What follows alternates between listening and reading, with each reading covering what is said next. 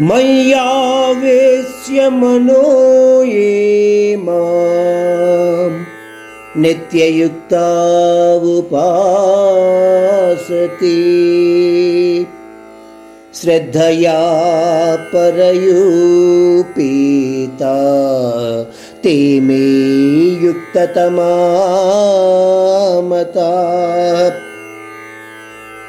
जवाब देते हुए भगवान कह रहे हैं कि स्वच्छ भक्ति तत्व केवल निश्चल मन द्वारा ही संभव है।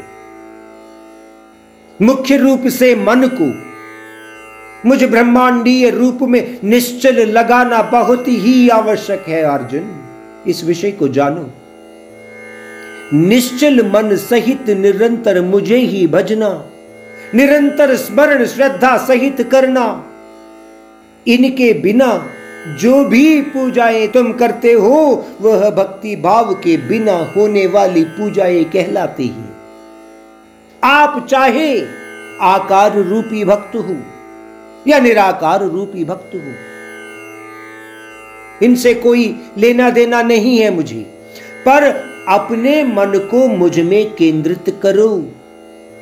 और श्रद्धा भक्ति सहित प्रार्थनाएँ करूँ। यह ही स्वच्छ रूप भक्ति भाव है अर्जुन।